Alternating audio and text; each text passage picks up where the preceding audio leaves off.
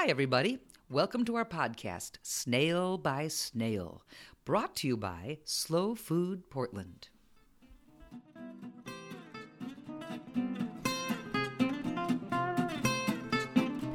Chef Aaron Adams' evolution has taken him from fine dining and French food to taking pate off the menu to grass fed beef, but ultimately to vegan and plant based restaurants, first at Portobello and now at Farm Spirit.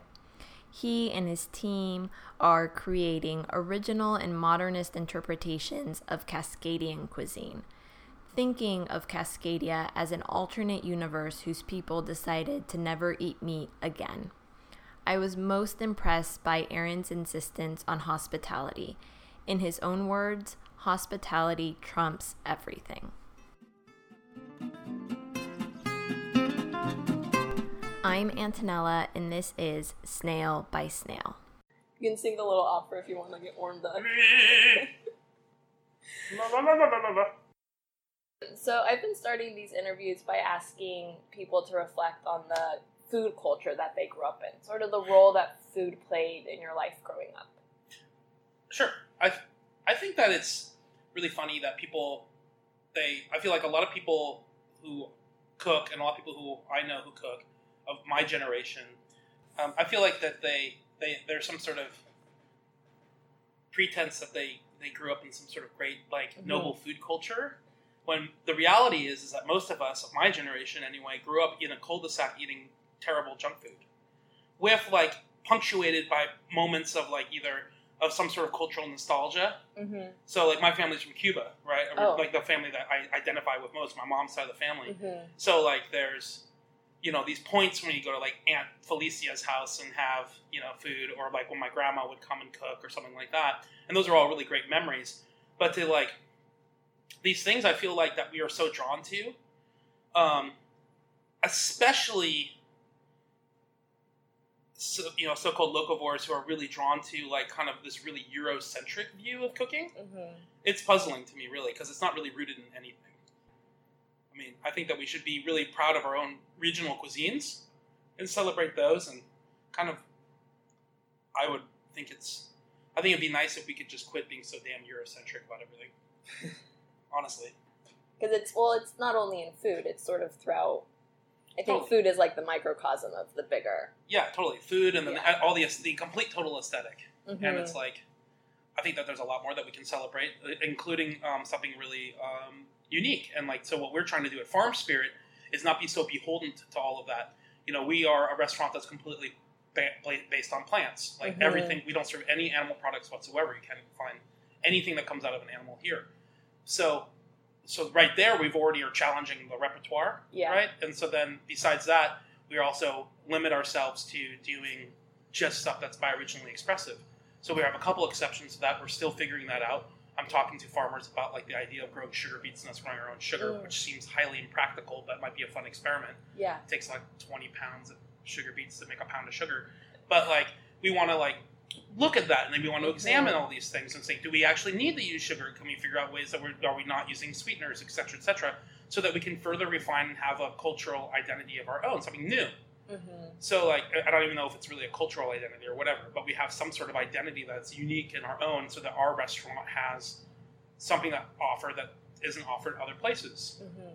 And I think that's much more interesting to me than trying to celebrate like a XYZ version, like Northwest version or Southwest version or whatever of some sort of European cuisine that is like doesn't really have a lot to do with us except for our like our somehow desire to be like culturally rooted in that, which Mm-hmm. I don't know, I don't care about Yeah. personally. or it's not as interesting or as exciting.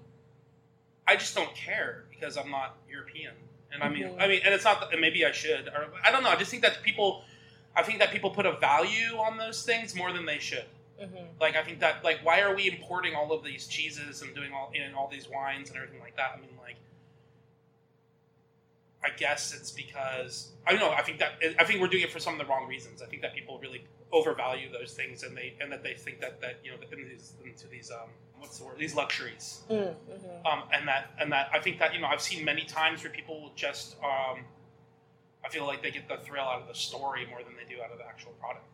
So for you, what do you think is lost in those luxury products? Uh, regional identity. Mm-hmm. I mean, I think that you you ever watched Mondovino and watched the old Italian man in the field lamenting the death of food. Mm-hmm.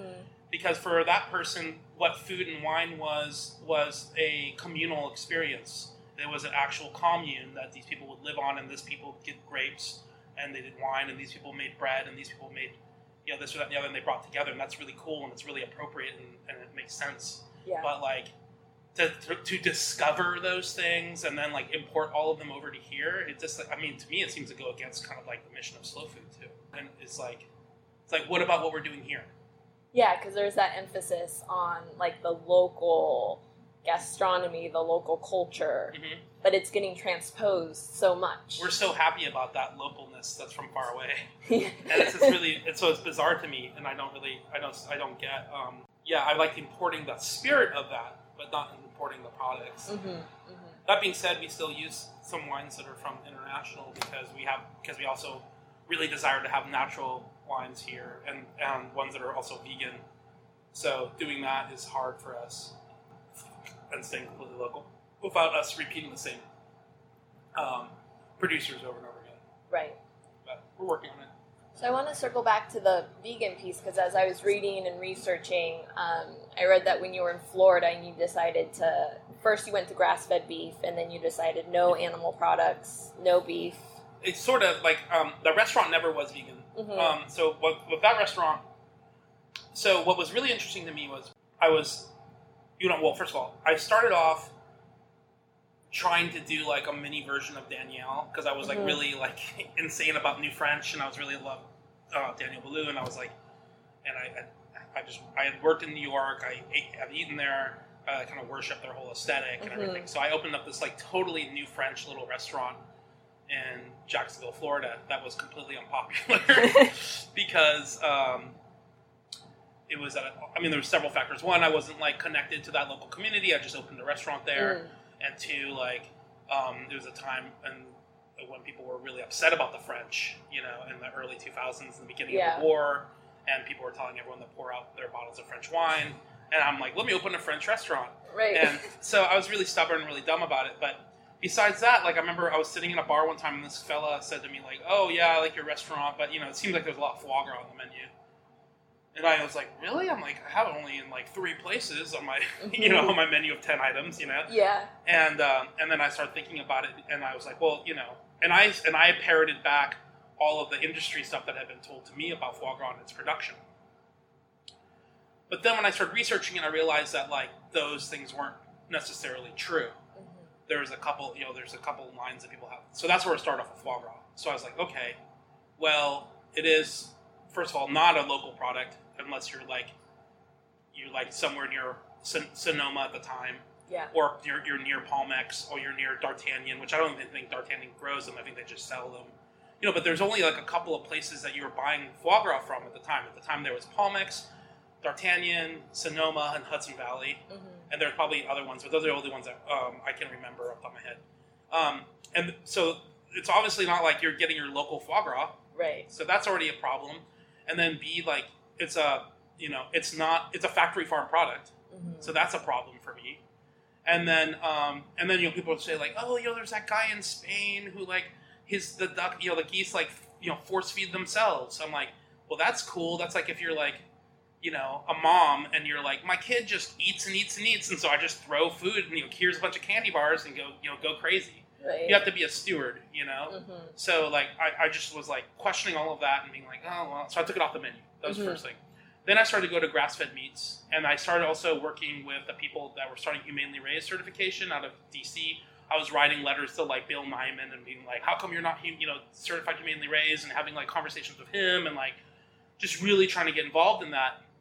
And so then I started taking off, you know, bits and bits. And I remember one of the things that really was stri- striking to me in the midst of that is one of my meat purveyors came by and with a sample for uh, baby veal chops. And that was what really struck me. It was like really weird and, not- and really devious to me. Was I'm like, well, or veal's already a baby, right? Yeah. But and you know, you've seen a veal a veal chop is like, I don't know, it's like you know, it's a, it's a good sized little, you know, steak, you know, Mhm. on on and it's uh, when that thing came, it was like the size of like a New Zealand lamb rack, and I was like, huh. Like it was, and so I asked the guys, like, was this a stillborn calf, or was it like, or did you guys pull it out while it's still fetal? Yeah. You know, and I was just like disgusted by it. Plus, it was like sitting in this bucket, and it was like really like this lightest, lightest, like whitish pink, and just really and like sitting in some fetid water. You know, like Mhm. it was just like it was this uh, Right. disturbing scene. So I was just like, yeah, I don't really like this. And so then I started to kind of examine all of it, and then and then there was this point when I got to uh, take my cooks to a slaughterhouse because I was like, let's go look and see how animals die, so that you stop burning their meat because you're like burning steaks and overcooking stuff and ruining stuff and we're throwing it out, and these animals are dying for us. Yeah. So then when I went to the slaughterhouse, I realized they weren't dying for us; Mm.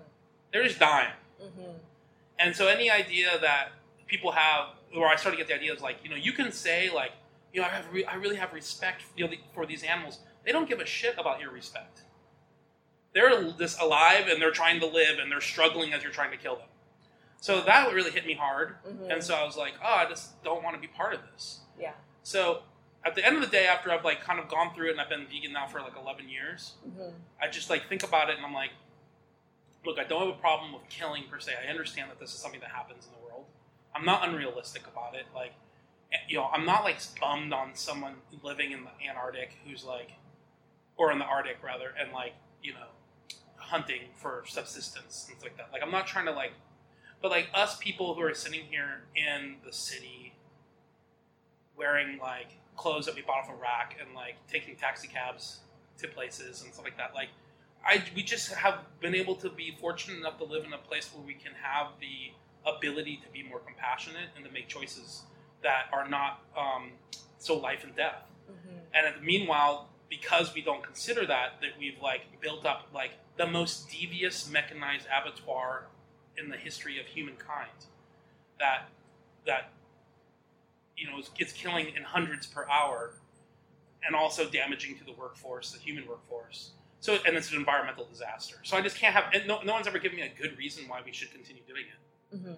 And so then people are like, well, let's do this alternative thing. And I say, why don't we just like give it all a break and stop force breeding, aka raping animals, and like um, continuing to to create this like this product that we are that's heavily subsidized and putting out there. Let don't get rid of that first and then have a conversation Mhm. about about sustainably raised and all this kind of stuff? Because I'm just like so sick of it. I just can't even like.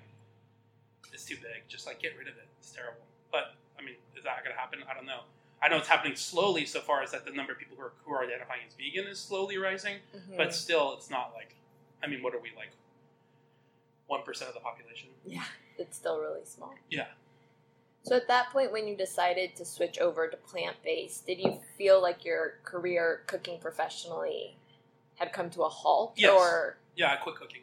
so, what gave you the idea, or what sort of sparked the belief that um, Portobello would exist and then Farm Spirit could exist? Well, Like, how did that transition of like, hey, maybe I could pull this off and re-enter? Well, what happened was I had quit cooking and I started working as a bicycle mechanic, or I tried to be a bicycle mechanic. more, more accurately, I was a bicycle assembler for Bike Gallery here in town, and you know, not a very good mechanic. But um, I got um, I got really into bicycles and bicycling. I started bike racing um, really poorly, also, but I was having a really fun time.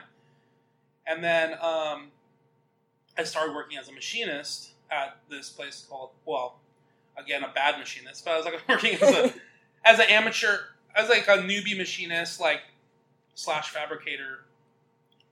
You know, nothing innovative, but bas- nothing that I was innovating, but basically like just doing what I was told for my boss Mhm. at this place, Efficient Bella Tools, and that guy's like amazing, badass. But like, you know, working with him, I was like, I was really seeing the parallels between those two types of shops, where you like you end up with an end product and it's made out of these things and like this and that. And I was like, so I was still kind of doing the same thing. I was realizing, oh, cooking's not that unique. It's like Mhm. just another form of like small manufacturing. And um, so I was still kind of in it in a weird way. And then I was doing dinners on the side for animal rights causes, uh, raising money and doing also just doing dinners like pop ups and stuff like 10 years ago. So I was doing like these, or maybe nine years ago, like doing these pop ups at like juniors and Mm. like, and then the Red and Black Cafe. And the Red and Black Cafe was a, it's now closed, but it was, it was on Division Street and then it opened up on Oak Street It was a uh, anarchist, um, collectively run cafe, and um, anarcho-syndicalist, hence the name Red and Black. So I um, was involved with them and was really interested in their politics and really interested in collectivism and really interested in cooperation. And so I was um, working with them and um, doing doing like pop ups and stuff like that, and doing dinners and fundraisers for the for the Red and Black and stuff. And then um, uh, when they went to go reopen, they asked. To, my friend had said you should apply. Mm-hmm. So I applied and they hired me, and so I went to go start working for them. And it was not a good fit because Mhm. it wasn't any kind of food I wanted to do, and they were they didn't have a real emphasis on on cooking or customer service, and those are things that I'm passionate about. Yeah. So it was I felt so, but I felt but I, they were really good people that just like didn't have the same values for me on some things. So, um, and I think I aggravated the hell out of them too. So I and but I met um, Danae Horn there, who became we became partners, and then we decided that we would try to open up uh, Portobello. So Portobello was mostly Danae's idea, so far as the name. I was like, I was like saying like, hey, let's like open up something that's kind of really accessible, Mm-hmm. and we we decided together to do something that was like Italian esque because it would be something that people get their heads around. They could be like, oh, I know what lasagna is, you know, Yeah. whatever, right? And like, and so we could do, and seeing how Italian is such like a, it's almost like nonsense to say something's Italian food, right? Right. That we we were just like, cool, we can do everything that's kind of like from southern to northern Italy. That's things that are like straight up like North African to Greek to like Eastern European, you know, Swiss, German, whatever. All these things that are like found in Italy, and we can do all this kind of stuff, and it'll be under this one banner. And and but like really have have the emphasis on the local. So we were doing that for uh, um, you know a while, and it was you know it's it's still doing its thing. So, but I I you know Danae and I um, uh, parted ways, and then we we parted ways in business about a year later. I sold her my half, and then I kind of just sat there and figured out what I was going to do, and I reflected on on everything. I, it was my that was my it was my second restaurant, and I looked at both of those restaurants and said, what did I do wrong, and Mhm. what don't I like about working in restaurants, Mm. and I eliminated all that and to open up this place. Yeah. Which I think brings us to this idea of fair, which, you know, just reading and researching, it seems like it's something that really is core. Mhm. And when you open this place, you really turn that traditional restaurant model on its head. And there's, I wonder if you could highlight sort of the things that you didn't like that you said, we're going to do things way differently. Well, I don't like tipping. Mm-hmm. I think the tipping model is ridiculous. I think it's a weird dynamic. I think that it's like it's it gives this weird um, power to the to the to the um, customer to to like hire your staff. Mm-hmm. And like they're not your employees; they're my employees. Yeah. And like and I, and we have our standards, and and they're not yours. So like you don't get to hire them to be your friend for the night, which creates this weird dynamic of like if they if the if the especially when it's female servers and especially when it's men uh, customers, there's just this unusual dynamic that's really uncomfortable to me. Yeah. Which is, um, I mean, basically they, you know, th- these men think that they're going to curry favor by by tipping High better, tip. Yeah. and that if you don't perform well, then they're going to punish you. And I'm like, no, that's not the. I don't want that relationship anymore. Yeah. Um, secondly, I wanted to eliminate the front of the house, not because I think that servers are in, are terrible or anything, but because for the budget and the size of the restaurant that we're serving, I just can't afford to have people who aren't um, in it 100%. And unfortunately, it, it seems like I mean, I'll tell you, there's there's a problem enough with finding good people in the kitchen because there's less and less passionate people coming into our industry for very good reason. One, that doesn't get remunerated appropriately, Right. and the work is incredibly hard. And we like ask people to just have passion, as if passion will also pay your rent. Right. But um, but you don't find that passion stuff like that in, in the front of the house as much anymore, even less so than in the back of the house. Mhm. You know, people are like, well, actually, I'm a, you know, I'm going to school for X, Y, or Z, or I'm an actor, or I'm a, a midwife, really, or whatever. And that's super cool and everything like that. I just don't want to work with you. You know, I want to work with people that are like, I want to be a sommelier, or I love to serve, or I love to cook, or whatever. Like they're doing what they want to do, and that's, I mean, that's a privilege. And I and I recognize that, and that's like not not everybody can do that. People have like they have to have jobs and they have things to pay for, and there's tons of jobs out there. Mine is, and if I, I if I said that, like if I was like like a huge um, employer, I would feel weird about it. But I'm not Lee Iacocca over here, and I'm, Mhm. this is not GM. We're a small restaurant that employs like three to four people. Yeah. So I can't. I feel like that I'm not making a huge impact by like. But the mean, the, on the other hand, we are feel like we're making a huge impact on these individual people who are living here, or rather who are working here, because we have these folks that are making above the the normal wages for a cook in this town. Yeah. I mean, you know, literally like ten thousand dollars more a year. Wow. You Mhm. know, so like that's important to me, and and I want that number to be higher, right? Yeah. I want my people who work here to be treated like professionals and be paid as such. And so I, I expect that relationship from our customers, and I and I expect you know that my my staff comports himself as such, and that they get paid like a yeah, it's ridiculous. And I, and I learned that lesson really hard from from the machine shop because my letting cooks be like coming in the dr- coming into work drunk or or coming into work like messy or you know or dirty or whatever like we have to be you have to be professional. So so I'm trying to attract those people who are in the same mission, and I think I have. Yeah, and you're almost asking it from both ends, from your customer as well as from your staff. Well, But mean- that that relationship goes both ways. Absolutely, I think you know Mhm. we're, we're we're having an exchange here, and we. I, I don't ask anything of my customers other than respect because I mean I think that all all we want to do is give them something. Yeah. So Yeah. when, when we come in, we want to show them respect. We want to show them love. We want to make them feel great. Like that's our that's our main mission here. It isn't for our, our edification. Our our Mhm. edification comes from doing a good job and making these people feel great. But if you're rude or you're if, if you're if you're rude to my my staff, I'm going to tell you to leave. Yeah, for Mhm. sure. We're not going to put up with people. And luckily, we haven't had that happen once here. And I it's think it's, almost like you've set up the boundaries for that not to happen. I think there's a lot of gray zone in a traditional yeah, model where maybe you have employees that that's not their priority. They're like, oh, I just need to get by while I get this other job. And Mhm. there's that weird dynamic between server and those being served. But you've just set up, I think, to make really clear what those relationships are like. and I think that we at the beginning of each service, we Mhm. really set the tone Yeah. with our with our guests, and we say like, you know, like we're serving you, and when I say when I'm bringing a course up, I'm going to require you guys to like settle down for a second and listen to me, hmm and we do it in a really nice and respectful way. But we but we set those tones.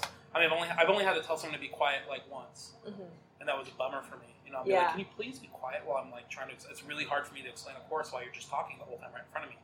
And some people get it, and some people don't, and some people don't know what they're walking into either when they come in the farm spirit. They think I've had people who are trying to have a business meeting pull blueprints out, you know, and I'm like, eh, it doesn't really work here. Right. Not, not quite the setup. Yeah. So Yeah. we've had we've you know, but I think that as our reputation grows and people have more of an understanding about what we're doing here, that it's it's um it's that's changing.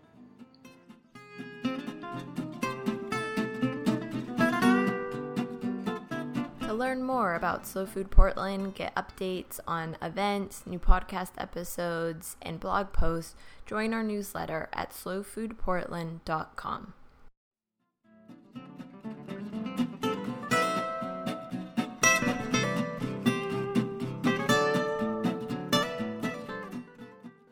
What's exciting to you in this Cascadia cuisine? Because even that term, I think, is a little bit new for people. That not everyone's around like, oh, Cascadia cuisine. Yeah. Um, what's what was exciting for you around that idea?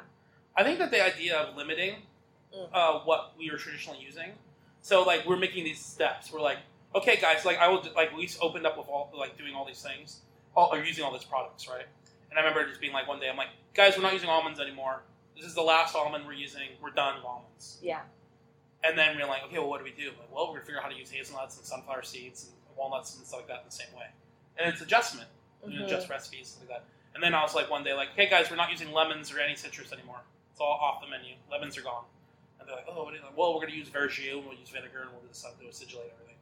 So it's just like it it, re, it really informs what our repertoire is by that limitation. hmm And so, so furthermore, we're like, now we're like talking, now we're having talks about sugar, like I said, Yeah. and spices. So now I'm like talking to my guy, my farmers, and being like, hey, what can you grow for us? Can you grow pepper for us? hmm Can you grow whatever? And then, then the, then the conversation continues on further. Like, okay, we can grow this stuff in this climate, but should we?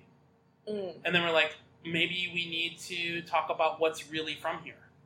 And the, the thing is, is like most of the cultivated stuff that's here is a European or Asian cultivar. That does well, and then there's like some indigenous stuff like you know berries and whatnot. But there's like a lot, lot of the indigenous foods besides wild stuff that we forage, which half the time is actually like invasive, is not um, not being cultivated. Mhm. Like on a very small scale, you're going to find wapato or camas, but those are usually foraged yeah. you know and then and then there's the problem of like of being really trying to be culturally sensitive and not like appropriating also we're not going to be trying to do native american cuisine because that would be disrespectful Mm-hmm. you know without having that background in, in it you know um, so we want to be sure that we're being culturally sensitive and at the same time so the way that we did so that well let's just say it this way the way that we describe it is that we say that we're creating like our like a um, alternate universe science fiction cuisine Mm. where there's like this place called Cascadia that have these people that just decided never to eat animal products or never occurred to them to it, and so then they created this products, and then it, so then we think about this rooted traditional Cascadian cuisine, and then we think about all the influence from the influx of people coming from like Asia and from Europe and from all these other places, and then like what that influence looked like, and then we can we can make new traditional cuisine, and then we think about modernist interpretations of all those things. Yeah. So it's kind of an unusual creative process, but. And is it driven? Was it mostly driven by the creative process? Because I guess I've been having a hard time, like even formulating this question in my mind. But I feel like the food conversation is really loud. Like I come it from it from a nutrition standpoint, and it's loud. Everyone's this diet, that diet. What's better? Paleo, vegan, this, that. Um, that I think when all that settles, like is it a creative drive? Is it a political drive? Is it an activist drive? It's a creative drive. So it's a creative drive coming from somebody who is politically active. Okay. So I don't. I'm not politicizing this, this workspace. Mm. Like if people ask me a, a question, Yeah. if you pointedly ask me why am I vegan, I'll say for for ethical reasons. hmm If you say what ethics, then I'll say for animal rights. If you push me further, then I'll open up to you and talk about all Yeah. sorts of stuff. Yeah. But I don't think it's necessarily appropriate for me to like educate my guests at dinner time when they're here just to have a pleasurable time. Mm, And so I'm not handing out pamphlets to anybody. But if they ask me, I'll talk to them about it. And sometimes it gets weird. But it's Yeah. um, it has. But usually, just like after work, like I try not to do that in front of other guests. Mhm. But it's happened a couple of times, and it's uh, not my favorite thing. Um, but it's also totally cool if everyone else is comfortable with it. If anyone, I don't want anyone to feel uncomfortable. It's just like hospitality trumps everything. Yeah. Um, for me at this venue, hmm there's room for all of this. Here, this is what we're doing. So I'm not. I'm like totally into my friends' AR activism and stuff like that. I don't consider what we do to be animal rights activism. hmm I consider ourselves a locavore restaurant who happens to be run by people who are um, vegans for ethical reasons. Yeah. So, um, so but the drive is totally creative. Yeah. Yeah. I think it's just interesting to know that to like have that such a clear intention because I think there's so many different voices saying like listen to me or do this or do this or this is wrong or pitting things against each other. I think that when it comes to like diet, hmm that pe- there's a million different ways that people can eat. I think you can be totally healthy and eat meat. Yeah. I think you can be totally healthy and be vegan. hmm I think that it's clear to say that the animals will be healthier if you don't eat them. Right? Yeah. So, like, for me, it's like not about diet. hmm It's not about health. It's not about trying to like push uh, like a, a diet agenda or anything on anybody. I think that the things that we need to address, like that are interesting to me, are like, yeah, it's an environmental disaster. Yeah, for sure. The amount of meat consumption is an environmental disaster, and then the amount of agriculture, which is also devastating. You know, to that we have to have in order just to feed that animal agriculture. hmm So it's just a total mess, and we have to do something about it. Like Yeah. for Christ's sakes. Yes. So like that's something that needs to happen. And and meanwhile, everyone's like like fetishizing all this like European charcuterie and like pig roast and, and eating like no European ever does. Like just like eating like a, a steak that somebody would consider a roast, you know, or something like that. It's just like insane. yeah. Um, so there there's there's that, and then there's um, you know, yeah, like I think it's morally reprehensible to create a mechanized abattoir, and uh, yeah, it's terrible. Yeah. So like, there's that. Um, so, but but like our mission statement is on the wall there, Mhm. and you know, basically it just says, you know, like you know, we want to like balance ethics, dietetics, and aesthetics, yeah. and um, so that's our main goal. And so, in a in a weird way, what we hope is that people can come in here and that. And I'm not saying that we are there yet, but like eventually, as we get our stuff together and we get our repertoire totally tight and we get our restaurant more organized and we get better at our jobs, Mhm. that people won't be able to ignore us. And that they'll be like, oh yeah, this is like a, a quality place. It really is good, and it's really possible to do this to totally plant based. Yeah. Yeah, and it is, and it's not missing anything. It's an entirely different thing. We're not beholden to omnivorous cuisine. We're not doing a version of some sort of omnivorous cuisine. We're doing our own thing, and when you come to our place, it's going to be a different experience, and the textures and the, and the flavors are going to be different. It just seems like such a wonderful working place to be able to really know that you're original, that this is your vision through and through, and you're like welcoming and wrapping your arms around people, like, hey, let's share this Yeah. in community, and not trying to be anybody else. It gets emotional sometimes. I mean, of there's course. there's been many nights when it's been really clicking, and the people have been so awesome. Yeah. and they're everyone is so like appreciative because I have to say like like the ticketed service is awesome because it's kind of like an asshole gate. Yeah. Like if you are just like, oh, I don't want to do this, this ticketed is stupid, you know, cool, then don't come in and And you're they're gonna self filter. yeah, so bye. But the people who have been like who have and who've been adventurous and have been curious and they're interesting, they tend to be these amazing, awesome people who come in and they're so thankful and so sweet. And you know, and I think that when they get to see the amount of work that goes into it, when it's not just like a plate, but it's just like, oh, I see the building blocks of that plate, and oh my god, like they had to make each one of those little things mm-hmm. and then they have the conversations with us because one thing that we do kind of talk about like politically in the restaurant is social justice and the, and the fact that, that that cheap food equals exploitation. Yeah.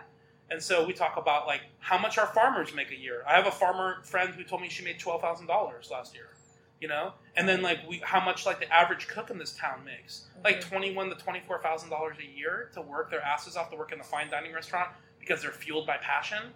It's like ridiculous. Yeah. while the front of the house are like making like 30 to 40 dollars an hour and you know and then the, they we're not we're not supposed to have that conversation because that's insensitive it's just ridiculous like Mhm. so it's like the cheaper your food is the more exploitation is involved in it generally and you know what some people can't help it some people are in a disadvantaged situation where they can't like shop local and eat stuff in the farmers market and whatever and i totally get that um, though people should know that if they use uh, an EBT card in local farmers markets, that they get for every if they spend ten dollars on coins, they get twenty dollars in coins back. Yes.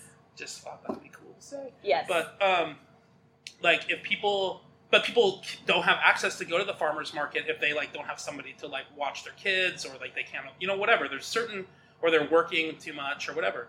So no judgment about that at all. Like I'm not trying to say that. But if you do have the means to and you have the ability to, then like do it and then share also. yeah. Go buy some food for somebody who can't then. Or take your friend out who can't afford to go out to dinner at a nice place and take care of them. We used to try to subsidize a couple people every week here who, Oh, who are friends of ours or whatever and be like, yeah, you know, these people who make more money than you can like come in. Yes. so when people they're finally at the bar, they're sitting down, they're having dinner, what do you hope the restaurant inspires in them? What do you hope they leave with? I guess like more than anything, I want them to. I want them to be inspired to like invite friends over to their house. Mm. I want them to see that they, you know that the power of hospitality. I think that's I've always been really attracted to dinner parties and to hospitality. My mom used to always put on these really great dinner parties, and I always admired her for it. And then I would I would try when I was a kid. I'd put on little dinner parties for my friends and bring them over and like make like this, some stuff. I was like, oh, I have grilled polenta and some roast eggplant and like roasted peppers and, and you know I make these platters and like have friends over and we Yeah. you know, like sixth grade and stuff.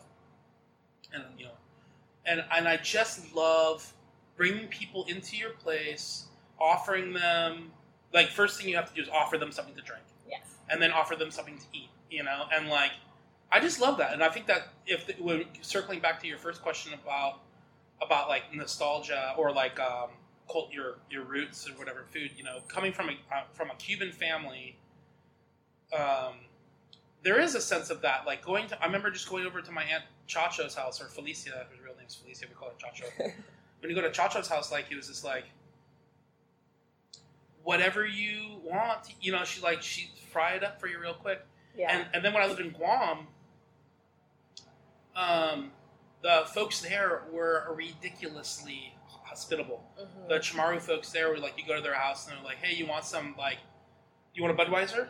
You're like, and I'll be like, oh no, thank you. And like, oh, don't be ashamed, have a Budweiser. and I'm like, okay. Do you want some fried intestines and red rice? I'm like, oh no, no, thank you.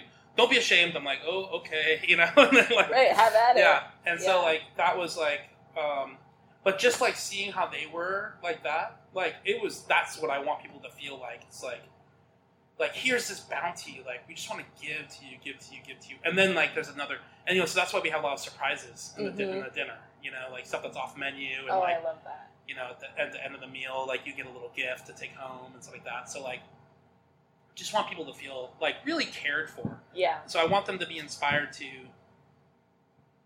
go and do that for somebody else Mhm. more than anything else. And if they can do it without, you know, if we could just like, if, if like on a personal note, if like, if they could just figure out how to do that and, and do a little less harm, that would be really cool. That would be really, that would, that would feel really, really good. What does good, clean, fair mean to you? Good, clean, fair. Do I get to pick the context or? Well, so I can give you a little context, and you're free to choose. Um, so th- this is like the tagline for Slow Food, Mhm. and I think part of my motivation in doing this podcast had been, you know, these are big words. They could really mean anything. Um, like what? It's like trying to get to the definition. Like I've been trying to figure out what does good, clean, fair. But there's people who are living and working this on the ground every day. So I mean, it sounds like good, clean fun to me, you know, and like, so is it a is it a play on that, or is it like good period, clean period, fair period? it's like good period, clean period, fair period. Like that slow food is fighting for good, clean, fair food. But I think what that means could be so different for each person. I mean, obviously, I think that my my definition is a little different than slow foods. Well, then I think we need to hear it. I I think that slow food needs to examine some of the things that it thinks is fair. Mhm. You know, I think that slow food needs to take a look at animal welfare a little bit closer. I think that they think that, I think that they think they are, and I and I appreciate that. Yeah. Um, maybe I should say it this way. I think that people should take a little bit closer at animal welfare, Mhm. and that people should examine uh, what fair means um, when you're talking about fairness.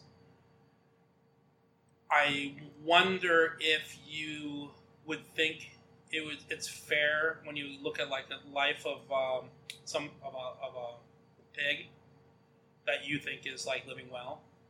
So if you have an animal who use who's sentient,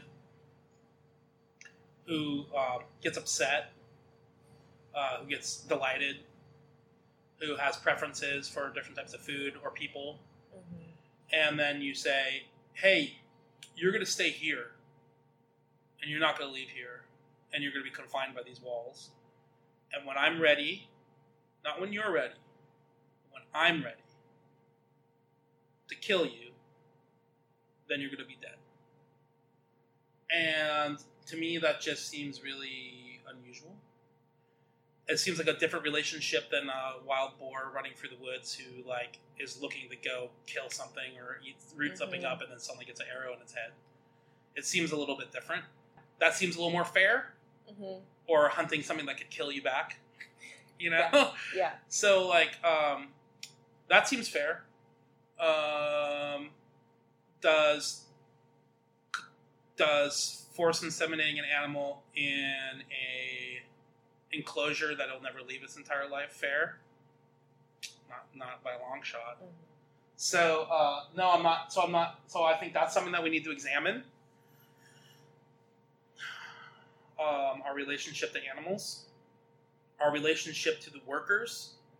I think that we fetishize uh, the work of chefs, and I think that we fetishize the work of farmers. Um, we have all these great documentaries like about Jiro Dreams of Sushi and like how amazing his life is, and I'm like, this is this person's life who's spending every minute of his life in this box and with his son, uh, with his son. Yeah. Like, and it's like it's a maybe amazing story, but on the flip side, maybe it's really sad and hard, you know. And I'm like, whoa, you know, like like for me as a cook who actually like works like 60 70 hours a week in my kitchen like sometimes i look at that and i'm just like you guys are really psyched about me not having a personal life. Or like you're really psyched about the fact that i can't ever seem to date anybody. You know what i mean? Like because i'm here all the time you know? Yeah. um, or that you know like like that's really cool. But this is my real life. Mm-hmm. and I really have to like I'm gonna like what am I gonna you know what I mean like it's just so I think that we need to examine the way that we fetishize that Mm-hmm. and that we need to value food more and we need to start paying for a fair price for food Mm-hmm. and I think that's where that's where I got attracted to slow food those are the parts of the mission that I got attracted to slow food and why I joined Slow Food USA Yeah. All right. Well, thank you, Aaron. thank you Thank you so much. yeah